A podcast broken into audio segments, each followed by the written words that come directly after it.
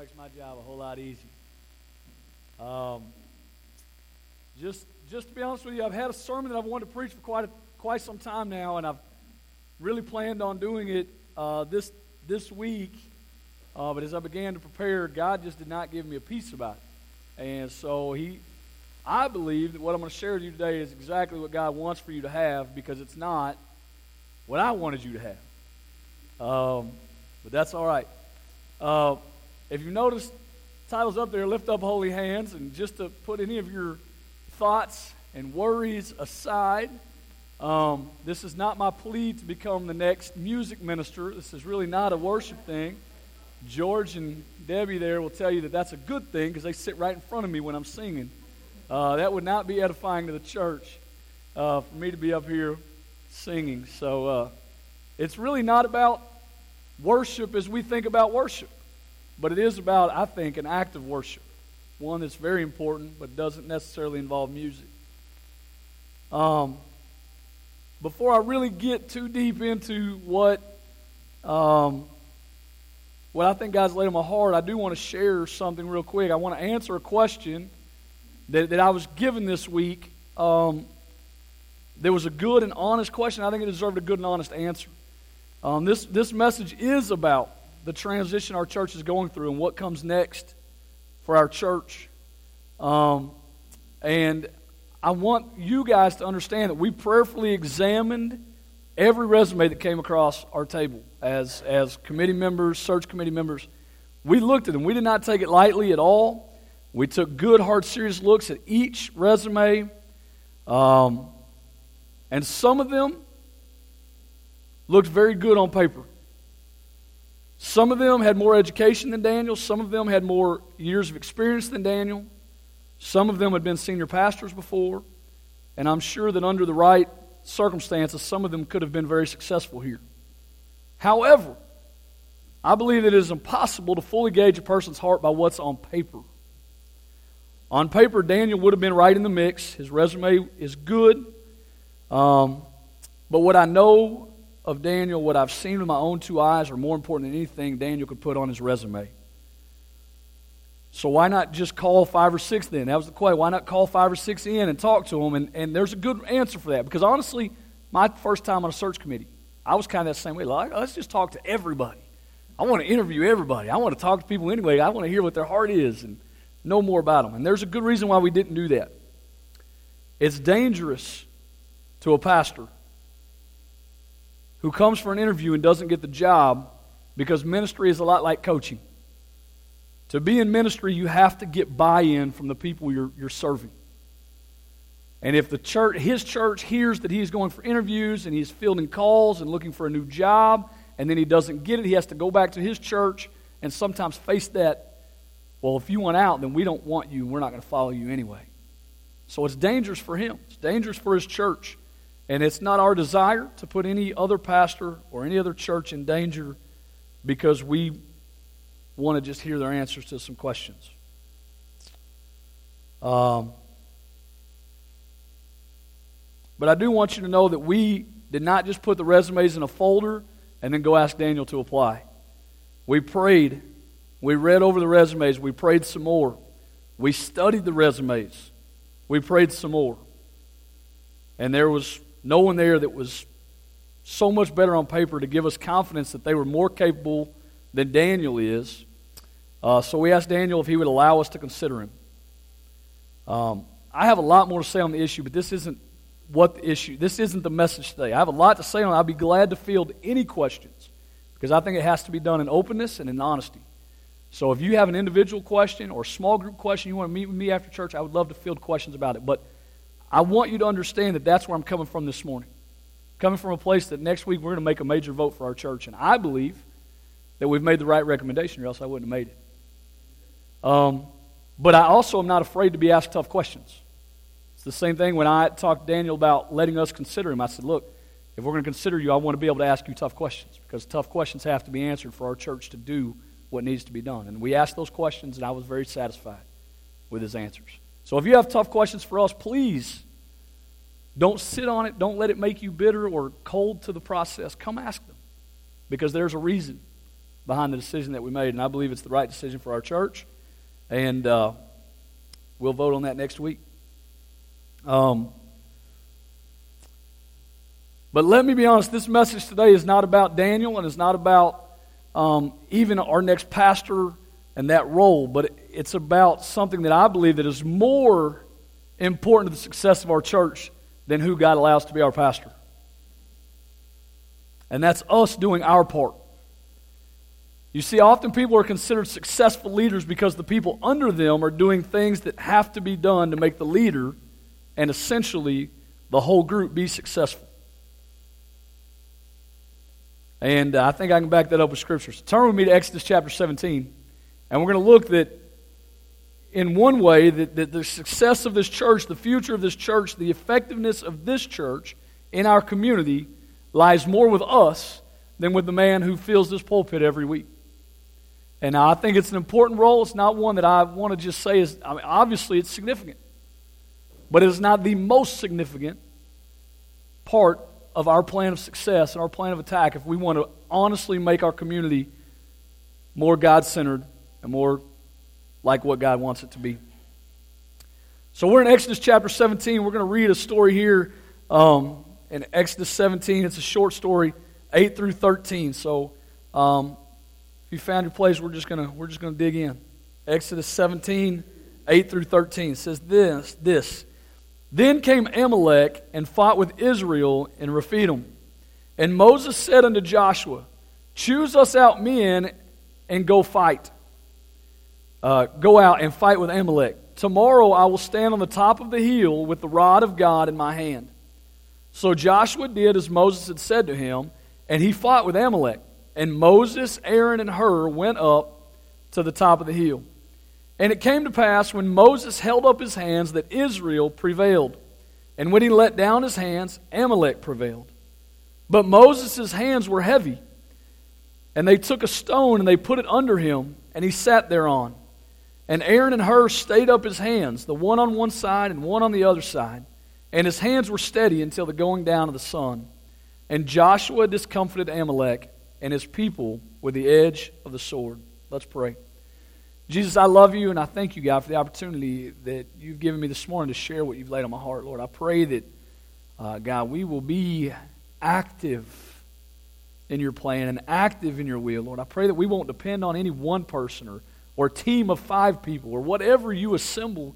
I, I pray that we won't depend on them to be your hands and feet in this community, God, but that we will do our part. God, I pray that we will do more than our part, that we will go above and beyond to make sure that your name is proclaimed in our community, in our town, in our families, in our homes.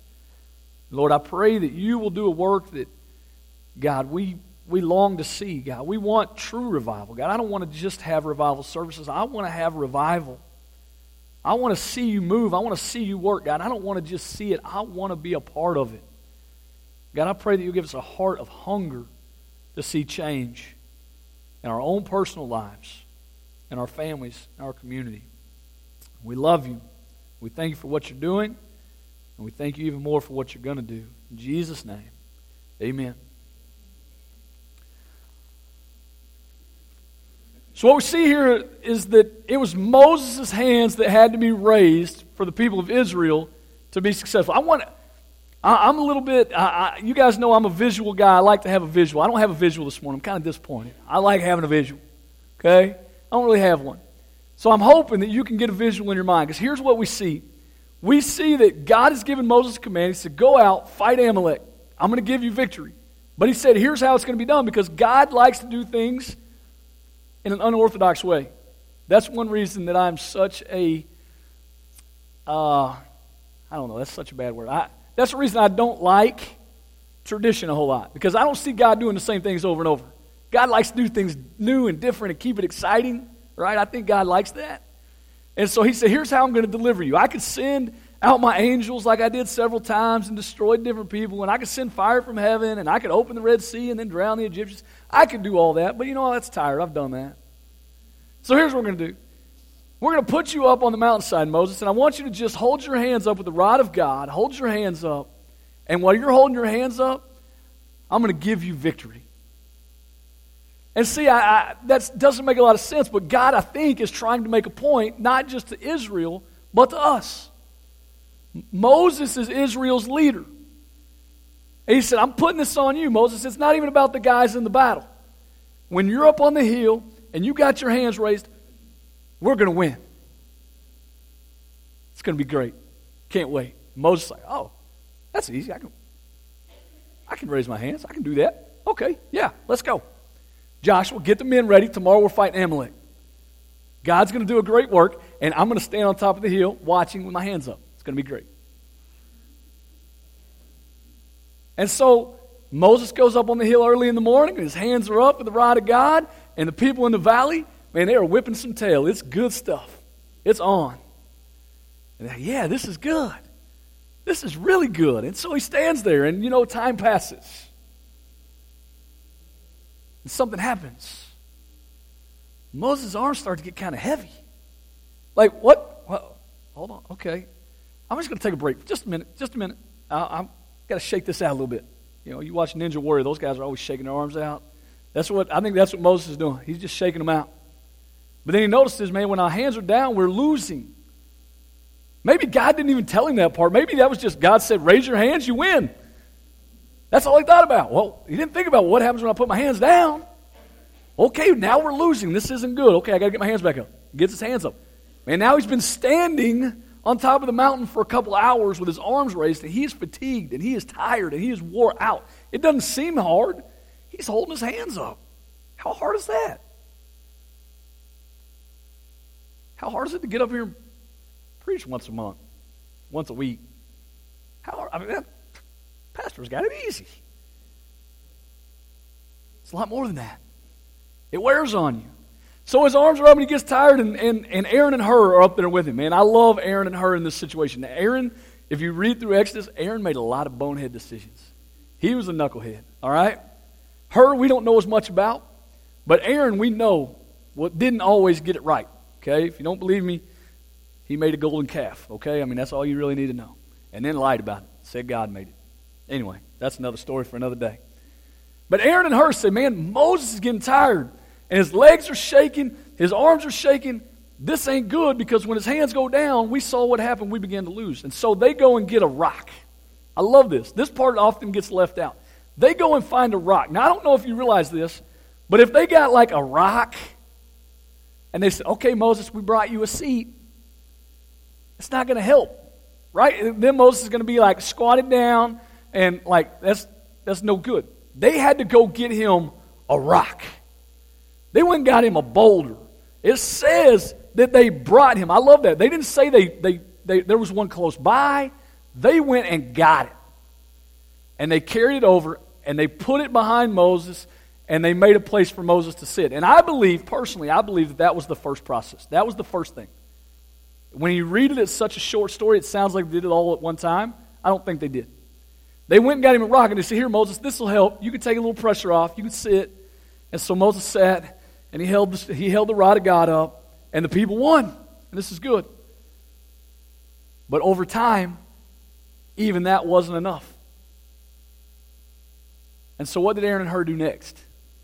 I love it. I love it. Moses is sitting, and Aaron and Hur are standing by his sides with his arms on their shoulders, and his arms were held steady by Aaron and Hur. Now, I can tell by your faces that some of you are not as amazed by this as I am. That's okay.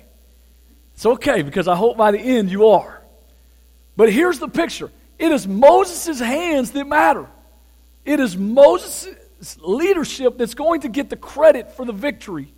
But it is Aaron and Hur who made it possible. They refused, listen to me, people, they refused to let Moses fail. They said he can't do it on his own. And I don't care if I get credit. I don't care if my name even goes in the storybook. I'm not letting Moses fail because when Moses fails, we all fail. When Moses fails, we all lose. When Moses fails, the enemy wins. And the name of God is blasphemed. I don't know if you I don't know if you're picking up what I'm putting down here. It doesn't matter. Whether it was Brother Clayton, Brother Daniel, somewhere down the road, it's somewhere else, someone else, it doesn't matter. If we're doing our job, we will set them up for success and we will not let them fail. Listen, I love Daniel, and I believe with all my heart that Daniel, uh, uh, if the vote goes the way that I believe that it should and the way I believe it will, Daniel will make an outstanding pastor. I believe that with all my heart. But if it was somewhere, someone else, I would be just as passionate that we do our job so that they can do their job. It's not because I love Daniel, it's because I love Jesus that I want to be a supporter of our leadership. I want to be a supporter of our pastor. I want to be a supporter of what our church is doing. I want to be involved. I do not want to be a spectator. Because let me tell you what happens in a lot of American churches today. If this story was in American churches today, there'd be a lot of people giving suggestions on how Moses could keep his hands up longer. Man, if you would just do this, you know, I, I saw it on YouTube one time. This person held his hands up for like hours and hours. You can do it. I'll pray for you. Thanks. Well, we'll get a committee together and we'll see if there's any other churches who've had their pastors hold their hands up for hours. And if so, they can tell us how to do it. The problem is a lot simpler than what we make it.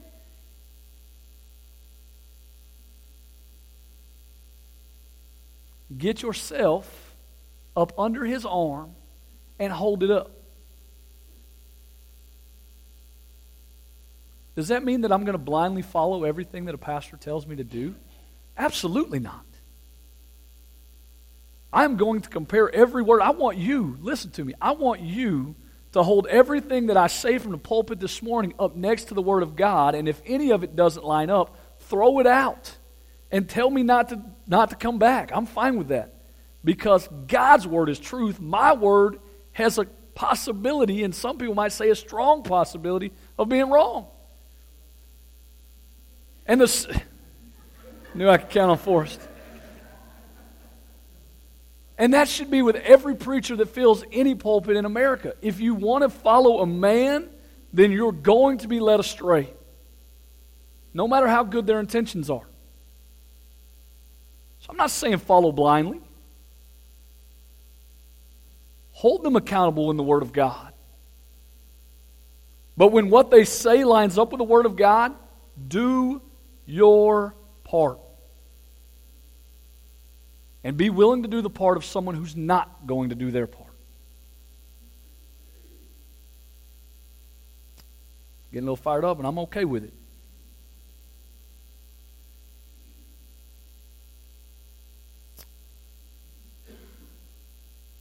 Um, I got I got like four pages of notes. I'm just kind of skimming through because you don't want all four of it, okay? Oh, we want to compare those type of church members, and I use the word church member this morning because I, I'm speaking specifically to you as my fellow brothers and sisters of this church. But really, it's for all Christians. Now, those of you who know me well and who've heard me preach, this sermon is outside of my comfort zone. I really don't consider myself a preacher. I consider myself, if anything, in Christ, an evangelist. I want to just hit you with the gospel. I want to stomp on your heart with the truth of God's word and your need for salvation. That's what I love. But I'm also passionate about His church because if we're going to get people saved, they have to know there's something different about us. We're going to compare Aaron and Hur and their leadership. And I say leadership. Did you catch that?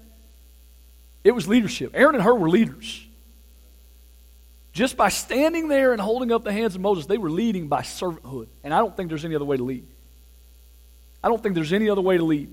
Now, there are ways to be called a leader that don't involve servanthood, but you ain't a leader. You're a front runner. That's totally different. But we're going to compare that to some other of the Israelites. So turn just a couple pages over to Exodus chapter 20. Those of you who are familiar with, with Exodus, you might know that Exodus 20 is where we get the Ten Commandments. God has given Moses the Ten Commandments. He came, he met with Moses on the mountain, and there's thundering and lightning, and don't touch the mountain or you'll die, and there's all this stuff. It's really a good story. I encourage you to read it along with the rest of the stories in the Bible at some point. Okay?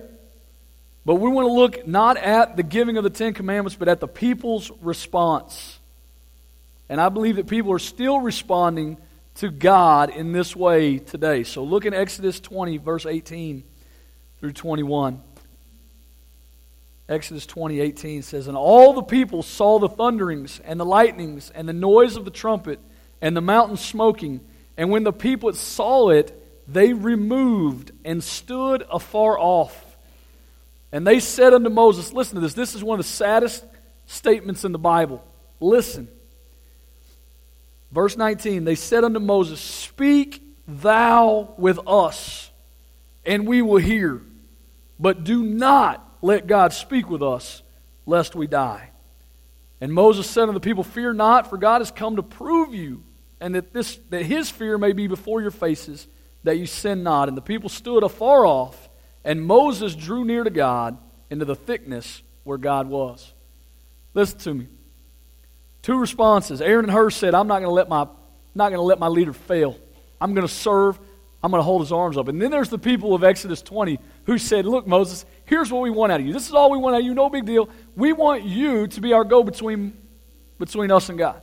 You have a relationship with God. You tell us what God wants us to do, and we'll follow you. Uh, but we don't want to really be in God's presence because that's kind of a scary thing because God is big and He's powerful, and, and we've seen Him do all these great miracles. So we don't want to be personally in a relationship with God. We want you to basically be God for us. And as long as your relationship with God is good, then our relationship with God is good because we're following you. How sad is that? Listen to me. There are people in this church, there are people in our community who believe they have a relationship with God, but what they really have is a relationship with their pastor, a relationship with their parents, a relationship with uh, their husband or their wife who has a relationship with God. I follow God by proxy. That doesn't work. I have a relationship with God through the blood of Jesus Christ and through the blood of Jesus Christ alone. And that's what we're called to. Now, it's true uh, that in the New Testament, Paul says, hey, follow me as I follow Christ. It's okay to follow the leadership that God puts in your life. It's okay to follow those things. But it's not okay to substitute following a man or a woman with following God directly and having a personal relationship with Jesus Christ. The reality is that apart from a relationship with Jesus Christ, man, woman, boy, and girl have no opportunity at heaven. Heaven is about, listen to me, heaven is about one thing and one thing only. It is not about the streets of gold, it is not about the pearly gates, it is not about being reunited with other believers who have gone on before us, though those things are wonderful. Heaven is about one thing it's about eternally being in the undefiled presence of God and worshiping at His feet and serving Him as He designed us to do. So, what makes you think that you are qualified to do that if you don't follow Him here? What would make heaven so great if the one thing we have to do when we get there is the one thing we refuse to do while we're here. Lord, I can't wait to get to heaven so I can finally start really serving you. God has saved you to serve Him here. And God has brought you to Danville to serve Him here. And God will take you wherever He takes you next to serve Him there not so you could go to heaven. Salvation is not, listen, if you don't hear it, salvation is not so you can go to heaven. Salvation is not so you cannot go to hell. Those are perks for show. Salvation is about a relationship with Jesus Christ and being able to serve Him and helping other people come to know Him. He has given us each a role in the body of Christ. Turn over with me. We're going to go to the New Testament just for a few minutes because Stuart wouldn't let me live it down if I didn't. So we're going to be in Ephesians chapter 4, and we're going to look at how this applies to us right now.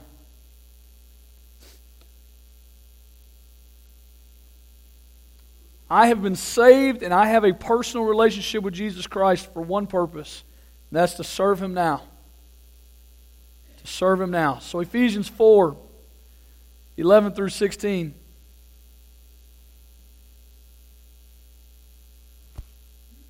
Giving you just a few seconds, man. I love to hear the turning of pages, searching in God's Word. We need to do that more, not less. Ephesians chapter 4, verse 11. And he gave some apostles, and some prophets, and some evangelists, and some pastors and teachers for the perfecting of the saints, for the work of the ministry, for the edifying of the body of Christ. We're in verse 13.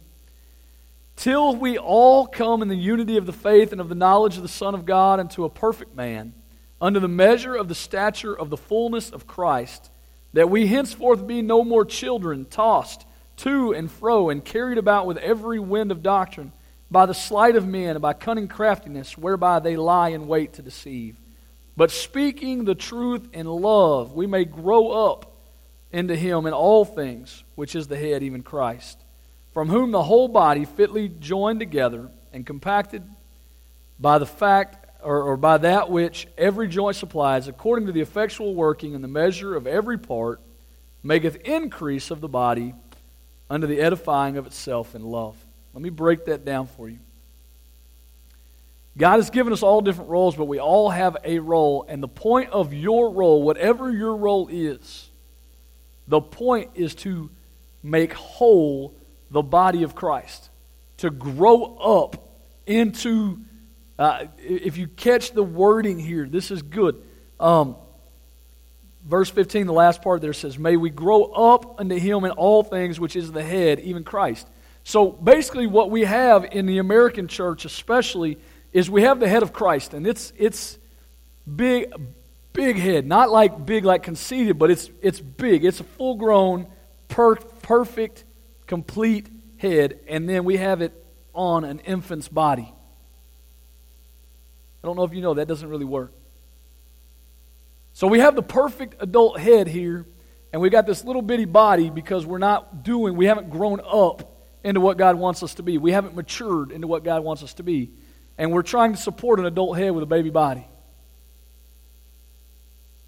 But what God has called for us to do is to fulfill our role so that the body can mature and we can have an adult body, the church, who's all about serving the needs of the head. Okay, that made a whole lot more sense in my mind, I think, than it did coming out of my mouth. But God's will is that we come together to do what God wants us to do. Verse 13, it says, Till we all come in unity of faith, in the knowledge of the Son of God, unto a perfect man. Now, when it says perfect, what it means is complete, mature. So that we come together to make a mature man.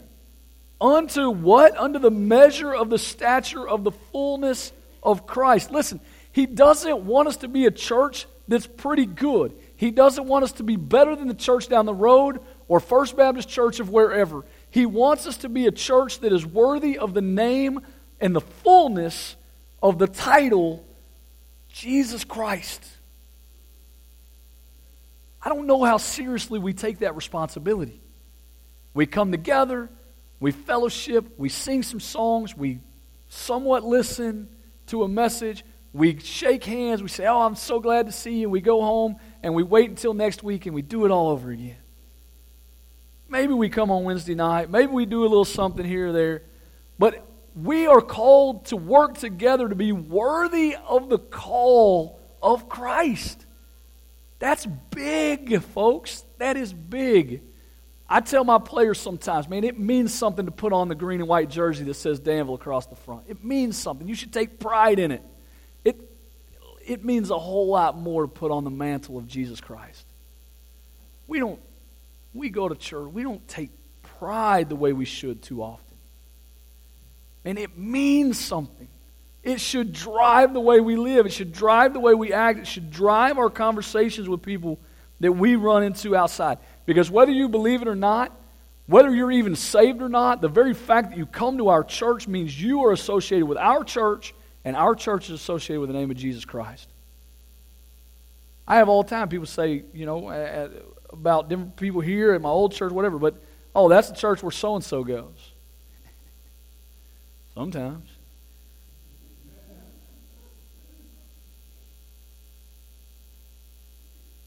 Listen, I, I, this morning I'm glad you're here. Wherever you stand with Jesus, I'm glad you're here. If you're lost, I'm glad you're here. If you're living in gross sin, I'm glad you're here. Man, if things are going great in your life and you're as hungry as you've ever been, you're serving God with passion, I'm glad you're here. I'm not saying don't come. I'm saying live worthy of the fact that someone associates you with our church. And they associate our church with God. You are a reflection of God. I am a reflection of God. And listen, I'm not a good reflection all the time. I'll be the first to admit I blow it more than I like. But at the end of the day, if I'm the best picture, what someone sees of Jesus, I've got to do better. Period. I've got to do better. And I want that to be your heart and your mind.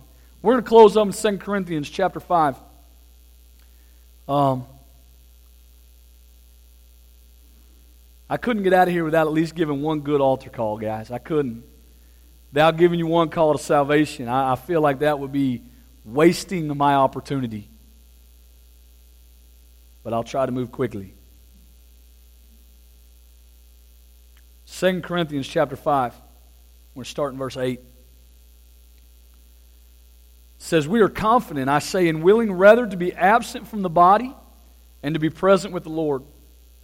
Wherefore we labor, we work, that whether we are present or whether we are absent, we may be accepted of Him. Listen, why do we work? So that we can be accepted by God. So our relationship can be what it's supposed to be with God. It's not for congratulations or for pats on the back or for a new position or role. We work so that we can be accepted both now and in the future by God. That's, that's free. Verse 10. For we must all appear before the judgment seat of Christ, that everyone may receive the things done in his body, according to that he hath done, whether it be good or bad.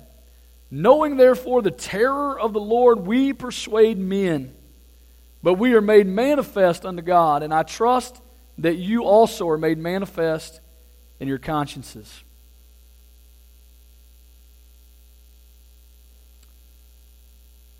I want you to wrap your mind around a couple things here. Number one, it is science. It is science that saved people make better church members. It's just, it's proven that saved people make better church members. So I want you, first and foremost, to be saved. If you don't have a personal relationship with Jesus Christ, maybe you say, I'm one of those people who I have lived through my pastors, through my parents. My hope is that my parents have taught me good enough that I can be saved. They can't teach you good enough unless they're teaching you solely to rely on Jesus Christ. Maybe you realize that you started coming to church because your wife or your husband wanted you to come with them, and you just, eh, okay, I like it, I'll keep going. But you've never truly surrendered your life to Jesus Christ. Today is the day of salvation. You can change a counterfeit relationship into a real one real quick. It's not hard. It's acknowledging your sin and your need for Christ, surrendering to His Lordship, and allowing Him to save you. That's what salvation is. Maybe there's others here who are genuinely saved. You know Jesus Christ is your personal Lord and Savior, but you've lost track of the fact that someday we all are going to stand before the judgment of seat of Christ. Every single one of us will give an account for the works that we do in our body, whether they be good or whether they be bad. You see, my sins will not be judged on Judgment Day. My sins have already been judged. They were nailed to the cross when Jesus Christ was crucified.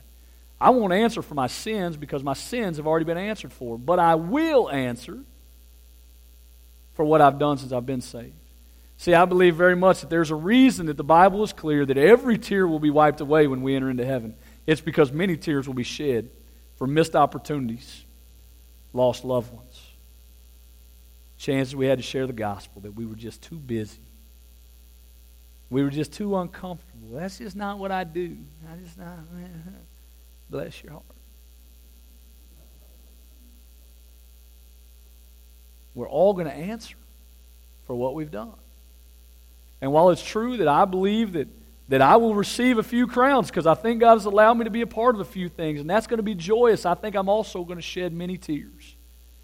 Because for every crown that I was faithful, I was probably unfaithful five, six, seven hundred times.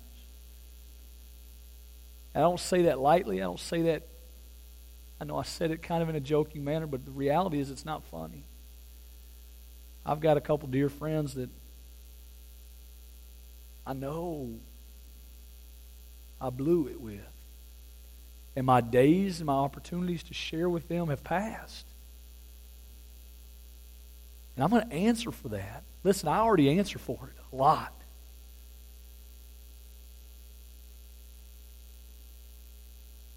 I don't ever want to lose sensitivity to the fact that what I do matters one way or the other.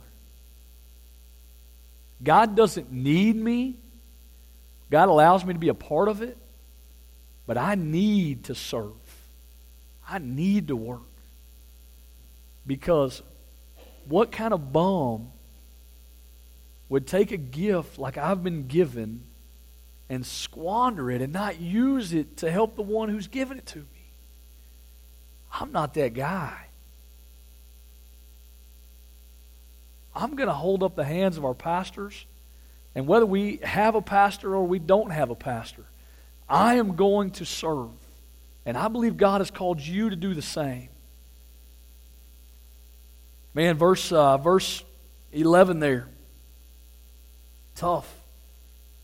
Wherefore, knowing the terror of the Lord, we persuade men. Listen, my God is a good God. He's a loving God. He's a caring God. But He's also a God of righteousness and justice. And even though He's a good God, I also know that it is a terrifying thing to fall into the hands of an angry God to face a God who is disappointed with the decisions I've made with what He has given me.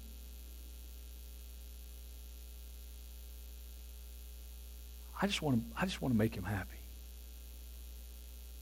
And I don't believe there's any greater way to do that than to serve our church, serve our community. Because that's the only way I know to serve God. Can you really serve God without serving people? Does God need anything that we have? No. The only way I know to serve God is to serve people. Not by coming in here and listening and letting the beans burn because I'm a couple minutes over my time. That doesn't get you a crown. Okay? What gets you a crown is being about it, doing it. Whatever it is, what God's called you to do, do it. I'm going to pray for you. We're going to have a time of invitation. Maybe today you realize you don't have your own relationship with Jesus Christ. Please, please, please come talk to me grab Daniel, grab one of these other people. Maybe, you know, if you're a woman and you feel more comfortable, talk to my wife or, or Kayla or one of these other women that are, that are seasoned, that you're confident or are walking in Christ. But that is the most important thing. And secondly, if, you're, if you are saved, examine what you're doing for Christ. And whatever you're doing, listen, whether you're the most active member or the least active, whatever you're doing for Christ, commit to do more because He deserves more. He deserves a lot more than what I give. And then be about it. Jesus, I love you, and I thank you for this church, God. I thank you for the way you've used this church in my life to build me, to grow me, to, to, to develop me in my own walk. Um, God, I thank you for this church, God, but I pray that you won't leave it the way it is. God, I pray that we will experience revival, Lord, and I don't believe that revival will come just simply because we ask for it. I believe that revival will come when we are committed to bringing about revival and living and walking in your Holy Spirit. Lord, I pray that even now in this invitation that you will draw men and women, boys and girls to yourself. And I pray for the lost here, God. And I believe there are lost here. I pray that they will not be able to white knuckle grip their pew, but that they will come and be saved. Lord, I pray for Christians that we will be sensitive to what you're calling us to do and that we will do whatever you've called us to do next. God, I pray you'll do a work that only you can take credit for. And I pray that you'll start it in my heart. And then do whatever it is you need to do. I love you. I thank you for what you're doing. In Jesus' name. Amen. Go ahead and stand with me. The altar is open and I am free. So come on.